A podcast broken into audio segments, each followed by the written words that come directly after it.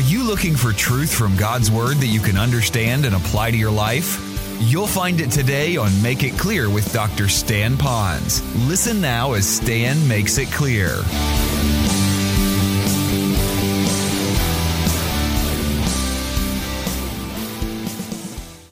Well, I want you to know that as we begin our new series here in John chapter 14, talking about comfort for the troubled heart, it'd be good for us to maybe spend a little bit more time today, since I'm spreading it out over a number of Sundays, to lay a foundation. And I'd like you to remember this foundation because next week I'm going to have to really pick up some steam, but it's going to be built upon this foundation. One of the things we need to understand is to whom was Jesus really speaking as we get into John chapter 14. He's going to be speaking to 11 of his 12 disciples, and he's speaking really the night before he is going through his trial and then his execution, etc. So you're going to find him speaking to these guys. What's interesting is John chapter 14, 15, 16, 17, 18, until we get to the end when he finally goes to all through all of, all of that. He's really giving out a voluminous amount of material the night before. And that sometimes reminds me that sometimes when I give a lot of information to you, I kind of beat myself up in the afternoon on the way home, wondering that I wonder if I overloaded you with information. When I go back to remembering what Jesus did, I don't know that I am, but maybe I am, and I hope that I don't. But I want you to have that kind of information because I don't want to just pick a verse out here and then make it substantiate a point that I want to make. I want you to know the Word, and the Word then makes the point, not me make the point and find a verse to support it. So we're going to talk about that as we look at these guys that are going to be going into a complete life of a lot of turmoil in the days ahead. And of course, they still don't have much of a foggy idea of what it's going to be like. They have a little bit of a glimpse, but they don't know all of it. And you might not find that you're relating to this very well because you're not the last day before Jesus goes, and you're not like them having to launch Christ and what we might call Christianity. But you may be going through your own kind of troubles in your life. And you know, as you look around, all of us are probably one phone call away, one visit away, maybe one piece of concrete away from falling before we have some trouble that comes our way. You could look at family members that you're going through tra- challenges with, and you have a troubled heart through some of them, a wayward child or a family member that's going through some difficult times. It could be finances. The next time you open up your, your envelope, your mail, and you find that your investments have gone south on you. Or you could go to work tomorrow and find out that they are officially announcing that there's a downsizing or that your world is going to be changed because you're going to have to then relocate. And so all of a sudden there's that troubled heart. Or all you've got to do is just assume you're going to go to the doctor like one lady did.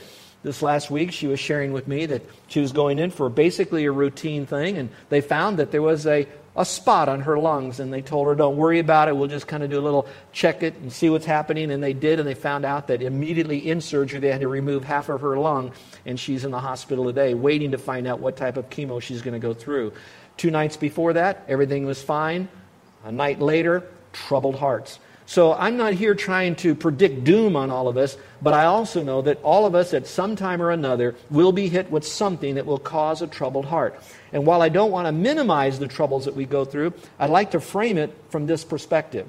The teaching that I'm going to be giving to you this week and next week, and then when I get into John chapter 15, I want you to know that we're talking about troubled hearts with these guys who we're not talking about their health, we're not talking about their finances, we're not talking about so much relationships, although there'll be a little bit of that. We're talking about the troubled hearts that they're going to get in a relationship with Christ, what's expected out of them, and the propagation of the glorious gospel to a world that is very, very hostile. And they're going to have a troubled heart. So then, as we look at this, I would like to share with you that even though they're facing that spiritual challenge ahead of them, you could be facing challenges, and it still boils down to normal emotional issues that you go through. So I decided to do kind of a scripture search on comfort and troubled in, in the Bible. It was so overwhelming that I didn't even conclude my study on comfort and trouble. There were so many. But I did glean enough that I'd like to share with you how that from Old Testament to New Testament that we're appointed unto troubles. Listen to just some of the passages as I read them to you now. Job says this He says, Man who is born of woman is short lived and full of turmoil. So, whether you're spiritual or not, we're going to have turmoil. Then one of the so called counselors, Eliphaz, said this Man is born to trouble as the sparks fly upward. You know, when you throw a log in the fire, the sparks kind of explode upward. We're going to have trouble, just like sparks fly upward. You move a little bit further, all the way into the New Testament, Jesus begins to speak to this, and he commands us. He says, Don't worry about tomorrow, for tomorrow will care for itself. Each day has enough. In the context, it says trouble, not just evil, but trouble is in it. So don't worry about tomorrow because there's going to be enough trouble tomorrow because we've already got enough trouble today that we're going to go through. Later on, he says, In this world, you will have tribulation. So in this world, there'll be enough stuff thrown at us that will make our, our hearts be troubled, to be prepared for it. As we move further on into the New Testament, you're going to find that the Apostle Paul and his gang spoke to the same issue. He said to Paul, or Paul and Barnabas reminded the new believers in Asia Minor, he said, Through many tribulations, you will enter into the kingdom of heaven. And so I'd like to uh, remind all of us that we will go through troubles and trials. Now, there's good news. It's not all doom and gloom. While we go through these trials, the Lord also comes along, and through His Word, He assures us of the comfort that we can have. One passage is found in 2 Corinthians 1 3 through 5 that says basically this that God is the God and the Father of all comfort. And I like the word Father there because when I think of a true Father, a Father is benevolent and caring. So he is the Father and God of all comfort, who will comfort us no matter what affliction we go through. Now, catch this. So we then can comfort other people. Now, I really want you to remember that because while I'm teaching you this, in case you're listening with a troubled heart on the radio or internet or today, I also want to help you that you could come alongside other people in your lives and ministry and bring them comfort. Now, if you remember that verse says that we will comfort others when they go through something with the comfort that God has given to us. So let's say that you have a troubled heart because you've gone through a broken relationship and we'll call it a divorce. Now, if you've gone through that and I haven't gone through that, that doesn't mean that I've got comfort to help you, but not as much because I haven't gone through your pain. No, I do not know what you've gone through with a divorce. And I certainly am not marginalizing that. I'm just saying I haven't experienced that. However, whatever I have gone through, it's not man's comfort that comforted me, it is God's comfort, and it is His supernatural comfort that He's given to me that now I can give to you. It's not my comfort, it's His comfort through me to you, whatever you go through, whatever it might be. So I'm kind of like speaking to an audience here that has a troubled heart, or had a troubled heart, will definitely will have a troubled heart, but also a group that I'm wanting to equip to do the work of the ministry to come alongside others. So while you take notes, I want you to kind of listen to calm your troubled heart but at the same time to take these notes this week and next week especially so you can come alongside others and actually take them through the same passage that I'm taking you through with them. And to do it very simply take them through very carefully because then what's happening is God's comfort that is teaching us in this passage will then comfort them no matter what they're going through because that's how beautiful this passage really is so, how does God comfort us? Well, we know He is the God of all comfort, and in Him is mercy and peace and joy and all of that. So, it's all found in Christ. So, as I abide in Him, He and me, it begins to comfort my troubled heart. Another thing it says that I can cry unto him when I go through the, the pains and the isms and spasms of life. And when I cry to him, he gives me that particular comfort. The Bible also says you have God the Father, God the Son, God the Holy Spirit. And we know the Holy Spirit is known as a helper, but he's also our comforter. So he's given us his Holy Spirit to comfort us. How does that all happen? When I accept Christ as Savior, I see the forgiveness and I'm a partaker of the divine nature of comfort of God is all a part of who I am in Him, not because of me to help them. Now, I know this sounds so heavy duty theological, and perhaps you'd like to have three points in a poem and a little homily on this. And there's plenty of that stuff out there on all these different uh, appreciation cards you can give to one another. But I want to assure you, there is no comfort that is sustaining other than the comfort that the Lord provides for us right here.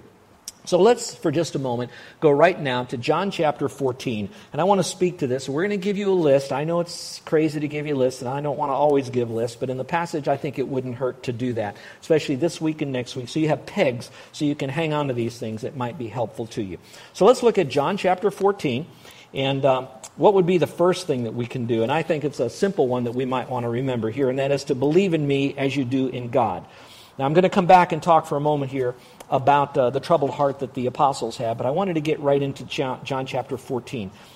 You believe in God, believe also in me. So let's look at verse 1 here of chapter 14.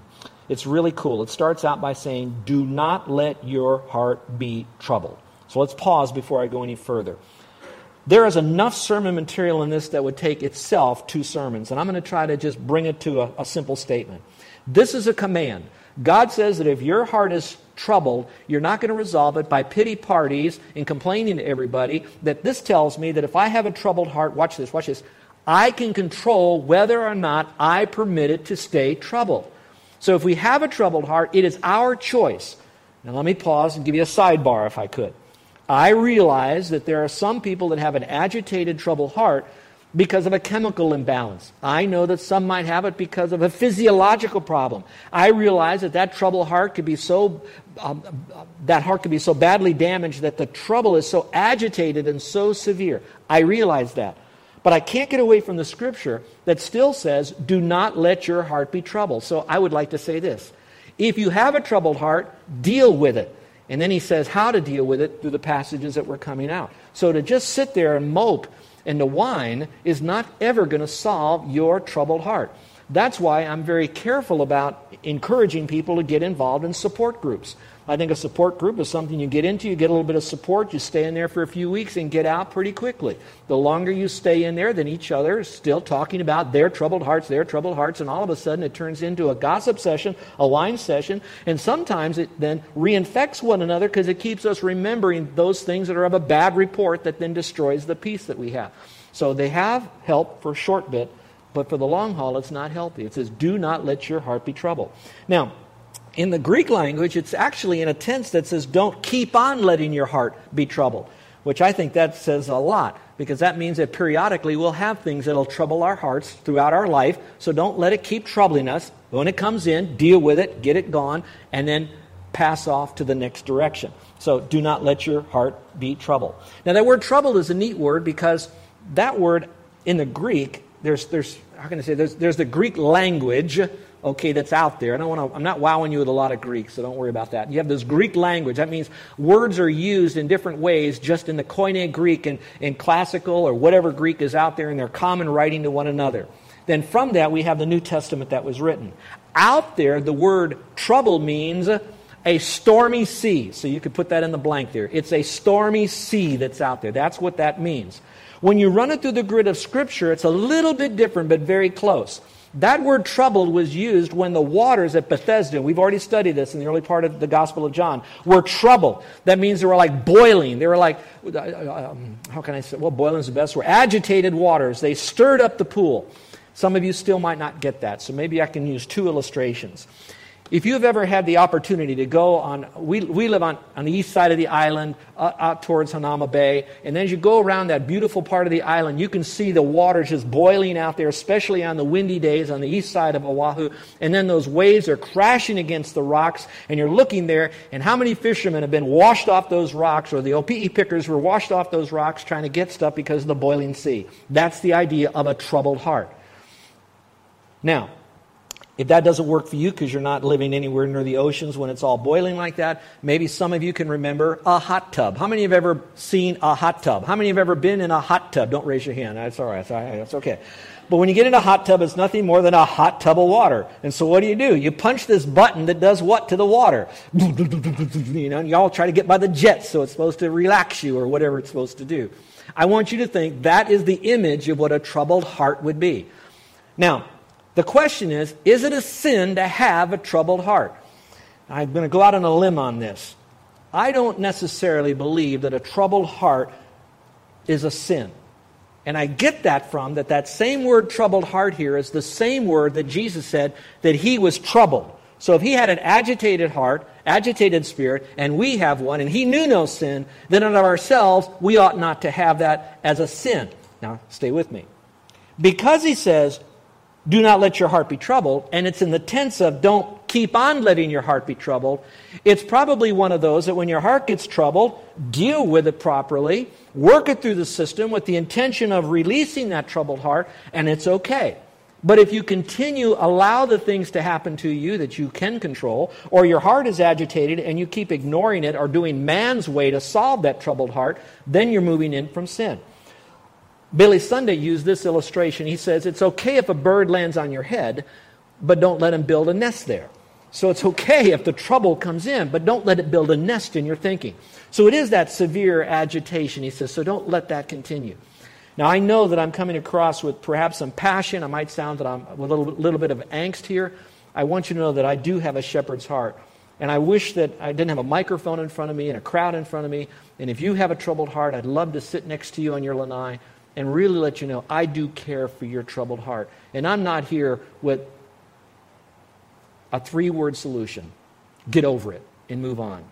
I would love to talk you through it. I would love to open up the beauty of Scripture and to help you with that so that we can deal with that troubled heart.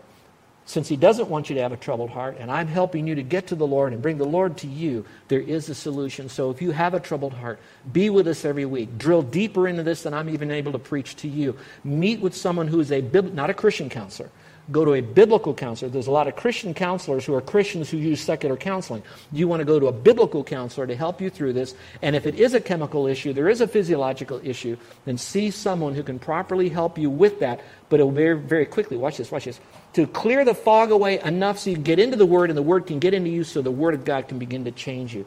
That will help you. Now, let's go back to for a moment when it says, Let not your heart be troubled. The your there would be those disciples. And as I went through them, I went back over John chapter 13 because we've already taught through that. I don't have to teach you through that, but my question is, is why would the Lord from John 13, Judas leaves now, so there's 11 of his guys, and now why does he start by saying, don't keep on letting your heart be troubled? Well, there's a question and an answer to that. They had to have a troubled heart. Why do they have to have a troubled heart? And there's some bullet points you might want to write down if they didn't give those to you already. The first one was because they experienced what we might call failure in their life. There was a failure dynamic that was going on. If you will, look for just a moment, and we're going to stay in 13 before I go back to 14. Look in verse 21 of 13. It says this When Jesus had said this, he became troubled in spirit, that's the same word, and testified and said, Truly, truly, I say to you that one of you will betray me. So all of a sudden, the guys that thought they were so well connected, now they're saying, Is it me? Is it you? Who is this? Who's the betrayer? So all of a sudden, there's a sense of failure. Who in the world would ever want to betray Jesus? Is the attitude.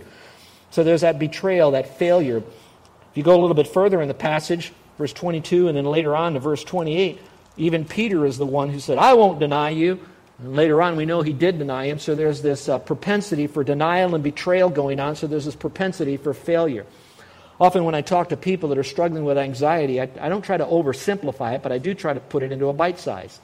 I tell them that generally, when you have anxiety, it's because there's two things that are going on in your life. You have the fear of failure, so you're so afraid of failing, failing your wife, failing your business, failing on the job, failing whatever it is. There's a failure thing going on, and there's this anxiety because you think you're going to fail, and there's a whole lot of repercussions when you do.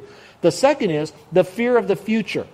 In other words, you don't know what the future has, especially those of us who are control freaks, and I put me into that camp. We want to make sure everything is right for the future, and we have all of our goals and our objectives, which are not wrong to do, but we begin to force everybody or force ourselves to get that, and when the future gets all scrambled up and we see things that we can control in the future, anxiety sets in. So they had the fear of failure going on, but they also had confusion going on in their life. Look in verse 36. John 13, 36. Here's what it says. Simon Peter said to him, Lord, where are you going? Where I go, you cannot follow me now, but you will follow me later on. Now, if you were hearing Jesus say that, you'd be saying, I thought we are supposed to follow you. I can follow you, but I can't follow you now, but we'll follow you later on. Where are you going to go? Aren't you going to set up the kingdom? What's this thing about you possibly dying? What's going on here? There's a lot of confusion. Some of you have a troubled heart right now because the stability that you need and enjoy in your life is not there and there's confusion set in. Where do I go to school? Should I stay on the island? Should I get this job? What should I do? Should I buy this car now? Should I purchase a house? There's confusion. What, what's the decision I need to make? There's a career choice that I need to make. A lot of you have to choose things, you young people that are listening, for what position in a sport team you're going to play and what are they going to think can you do a good job? And now you get the failure and the confusion thing going on in you. And there's this troubled heart that goes on. Just like these guys. And let me remind you, it's not a sin. Let me remind you that Jesus cares for you. That's we're looking at as a very loving Savior at this point. And then you got disappointment. These guys had a dream. I don't need to tell you about how many chapters and how many times we were going through this, where the Jews at the time and some of the guys that are on his team were thinking that Jesus is now the Messiah who is going to set up the kingdom, and all of a sudden he's going to make all things right. And there's a group that's going to come against us and realize that, wait, He now says, Where I'm going, you can't go. What I'm going to take, you can't take. And so, are you leaving? What is this? I thought you were going to be king. You're not going to be king. So, there's a disappointment. A dream is shattered. Now, I don't have the time to open up every application to that. But I think if you're engaged in this message in this sermon right now, there is enough of you that have had a dream in your life, something you were really hoping for, and that dream was shattered. Where did that go? All of us know in our current events that there was a man who burned down a house with a woman and a boy in that house. Without being too graphic on this thing, he then steals the daughter or the sister, runs off up to Oregon, and he's up there. And then the father and the husband is pleading for his friend to release the daughter. Lost the house, lost his wife, lost his son. All he has left is a daughter, and who knows what that man might be doing. All that being said, if you were that man, don't you think that possibly that the dream you had for your son or for your nuclear family or for whatever you had, that there was more than one dream that could be shattered? You talk about a troubled heart. And that troubled heart is what is she like when I meet her today on Sunday for the first time after this ordeal? So that's dramatic. I realize that, and I pray that none of you, nobody, nobody would ever have to go through that. I really mean that. But whatever dream that you might have that could be shattered, that's what these guys are experiencing. So we might look at the spiritual nature of all that's going on, but emotionally it was still the same thing. It was the fear of failure, confusion, disappointment, and then fear. What is going to happen now? And that just kind of is all over the place, that fear factor. So my question is, is uh, what strategy do we have to be able to address the fear when he says, do not let your heart be troubled? Okay, I don't want it to be troubled. I've got all of these issues that bring a troubled heart. So what's my strategy to conquer them? Let me speak in broad strokes here without being too specific. One way is we can ignore that we have this issue. In other words, we ignore it. Some people ignore it very easily. And what they do is they just pretend that it doesn't exist. Some people, they've got the troubled heart. They kind of just kind of get away from it for a little bit here. They almost think it's going to go away. And what happens with that issue that's bringing the troubled heart only, do you know the word, exacerbates? Gets worse and worse and worse because they're not dealing with it. They got a trouble heart because they got a lump where they shouldn't have a lump, but they ignore this thing, and all of a sudden it turns into something that is horrible. And so they had a trouble heart. They try to ignore that it was happening, and bingo, it turned into something bad. Now, let me just flip it a little bit. And that is, there are some that have a trouble heart. And as soon as they get a little bit of trouble, they want to shoot low, throw grenades, control everybody, and pounce on this thing to reduce their troubled heart. Is that the way we handle it? We're going to find out in Scripture if you're with us the next few weeks. Here's the second way that people handle and get their strategy going for this heart trouble they might have. They want to hide from it. Now, we can talk about those who hide themselves in a bottle, or they hide themselves in a bag of pills or they want to smoke their problems away, whatever that might be, they might end up in illicit sex. And I know I'm painting a very bleak picture because of the broader audience on radio and all this, but practically, let's talk about some what we think are acceptable ways to perhaps uh, hide from all of our troubles. We could plunge ourselves into work. So we're the first one there, the last one to leave. We take it home, take it with us on vacation. And I, listen, I know it that I am a workaholic, and we were sharing with the team earlier why I tend to lean in that direction, and it's not always right. We can always make excuses for this, but there is a time that we have to set it aside and not hide and use other excuses that seem to be safe, and we're not dealing with our troubled heart. Another way we can do it is we can plunge ourselves into television. And all we do is go after one channel, the next channel, the next channel, the next channel, buy TVs, buy cable, buy whatever we get to get even more channels, and nothing ever satisfies us. And so we are locked into something because, watch, a program starts with something nice, has a problem in it, resolves it within an hour, and we have the feeling of a resolution of something that was only manufactured on somebody's computer in their office somewhere, and we think that's it. And we walk away with this momentary feeling of, ah, everything's okay. And we really haven't. All we've done is hid from it. So, whatever you want to look at, whatever our escapism is, God says, no, don't run from it. He says, I don't want your heart to be troubled. Then he says, here's what you need to do. And he's going to give us some of those solutions. And then uh, I put a little thought in this, and I thought, you know, some people, you know how they get rid of heart trouble? They give that problem to somebody else. I don't mean the Lord. They dump it on their husband. They dump it on their wives. They dump it on their kids. They dump it on somebody else. And I guess um, I, I, don't have a lot of personal angst, but when there's a problem, they dump it on the pastor. You know, whatever it might be. And we're okay. We, we need to help each other, share each other's burdens. We know all of this kind of stuff. But let's be careful that, um, one, we do care one another's burden, care for one another's burdens. But it also says every man has to also carry his own burden. And so sometimes with that troubled heart, we have to own it. We have to analyze it. Why is it? How did it come? What am I going to learn? What's the lessons I can have? How can he be glorified? How am I going to go to him? What do I need to do? And I need to go at it from his direction. You're listening to Make It Clear with the teaching of Dr. Stan Ponz, founder of Make It Clear Ministries. Make It Clear is dedicated to taking the Word of God with clarity into every person's world. It is the support of listeners like you who make the ministry of Make It Clear possible. You can provide your tax deductible gift to Make It Clear online by going to makeitclear.org, or you can mail your gift to Make It Clear, P.O. Box 607901, Orlando, Florida 32860. Thank you for helping us make it clear. If you would like to have Dr. Ponz speak at your church or event, please send us an email at tellmemore at makeitclear.org. Thank you, and remember to make it clear.